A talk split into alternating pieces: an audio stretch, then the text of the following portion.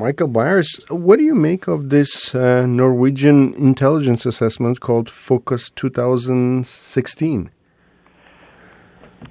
The Norwegian uh, intelligence service uh, releases uh, an annual report, uh, and this report is consistent with uh, reports from from previous years.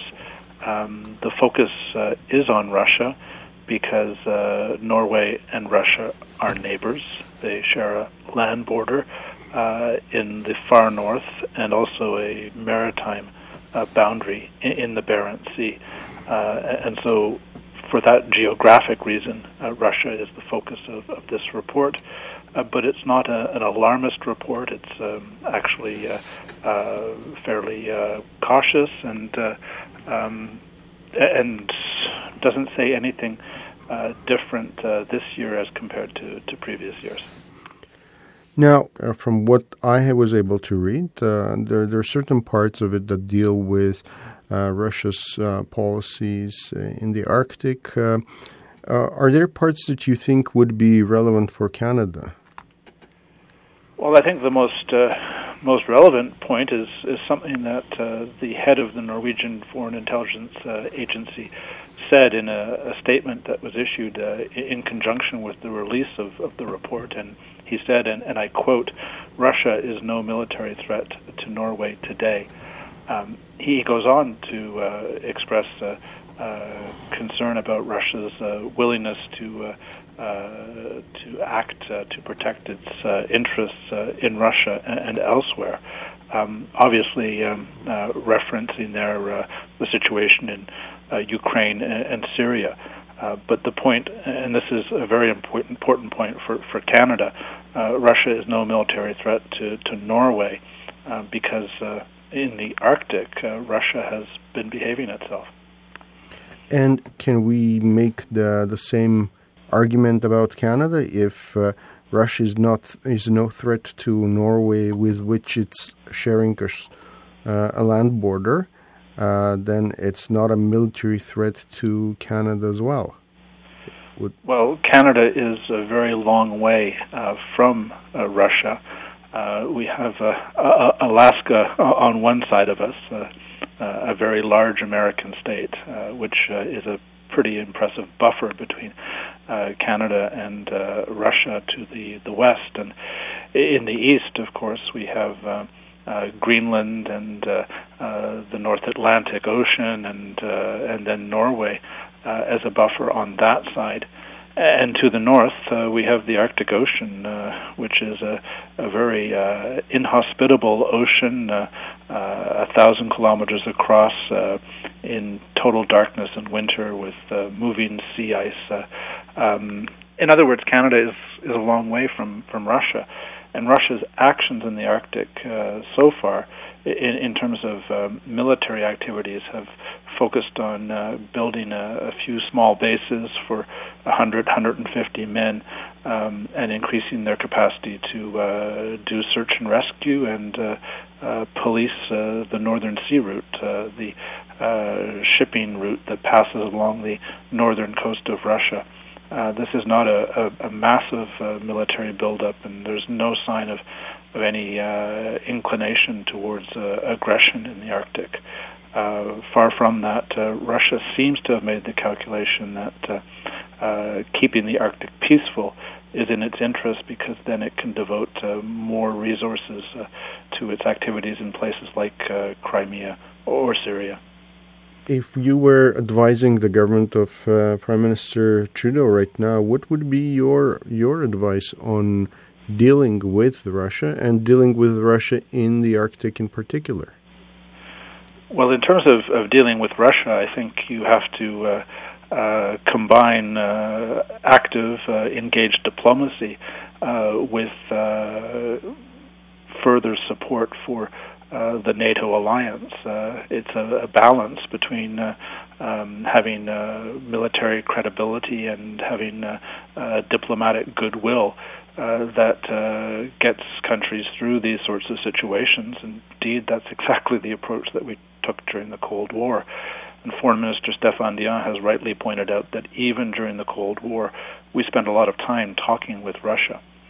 Uh, in the Arctic, I think that Canada's concerns are actually quite similar to uh, uh, to Russia's. Uh, we uh, need to have better search and rescue. We need to have better uh, policing to deal with things like smugglers or illegal immigrants or potential threats to the environment.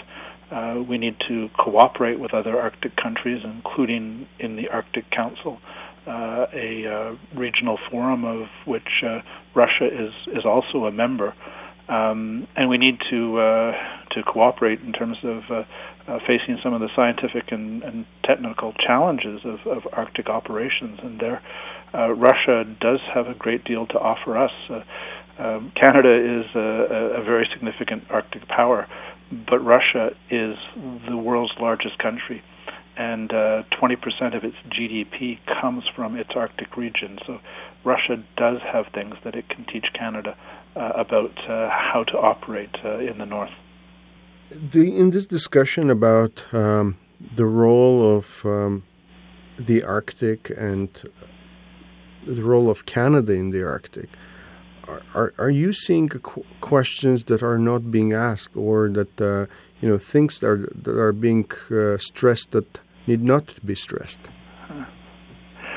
Well, I, for instance, uh, don't see anyone uh, asking uh, uh, whether Canada and the United States can resolve their dispute over the northern Northwest Passage. I, I think you know that's an, an obvious thing that should be done. Uh, a, a negotiation over the Northwest Passage dispute, in light of the fact that uh, climate change is reducing the sea ice and opening that waterway to all kinds of shipping.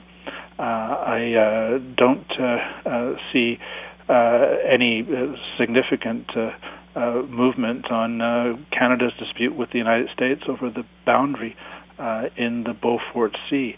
Back in 2010, then Foreign Minister Lawrence Cannon uh, initiated discussions with uh, Washington on that issue, but nothing seems to have happened for the past uh, five years.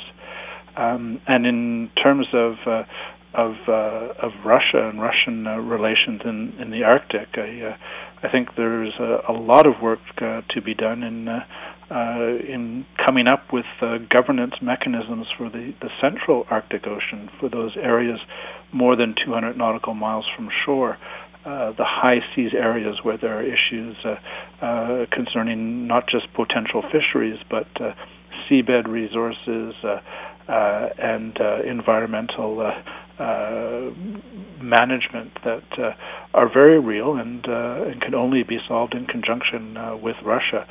The United States is making some um, effort uh, in this regard within the Arctic Council, which it chairs at the moment, uh, but I don't see the, the kind of ambition and certainly not the kind of Canadian involvement that would be optimal here. Why is that? Why we we were talking about Northwest Passage for years, and then suddenly that uh, uh, discussion died down. Well, I think it, it died down uh, on the part of the Harper government because the Harper government uh, realized that uh, that the Arctic costs a lot of money. If you're going to be serious about uh, about infrastructure, if you're going to be serious about search and rescue and uh, uh, ice breaking services, that this costs billions of dollars, and and it wasn't a government that liked to to spend money. Um, now we have a new government, the uh, Justin Trudeau government, that uh, is quite comfortable spending money, but has not shown uh, much interest in the Arctic, and uh, uh, most of that uh, planned uh, spending uh, will go on projects in southern Canada. And there's a very real question as to whether there will be anything left over for, for Canada's north. Um, you could easily uh, spend uh, uh, tens of billions of dollars in Canada's Arctic uh, building up basic infrastructure and services. Um, and and I think that that many uh, other countries, given the opportunity, would would do just that. Uh, but it would be a change in direction uh, for this government uh, so far, which is very much uh, focused on other issues.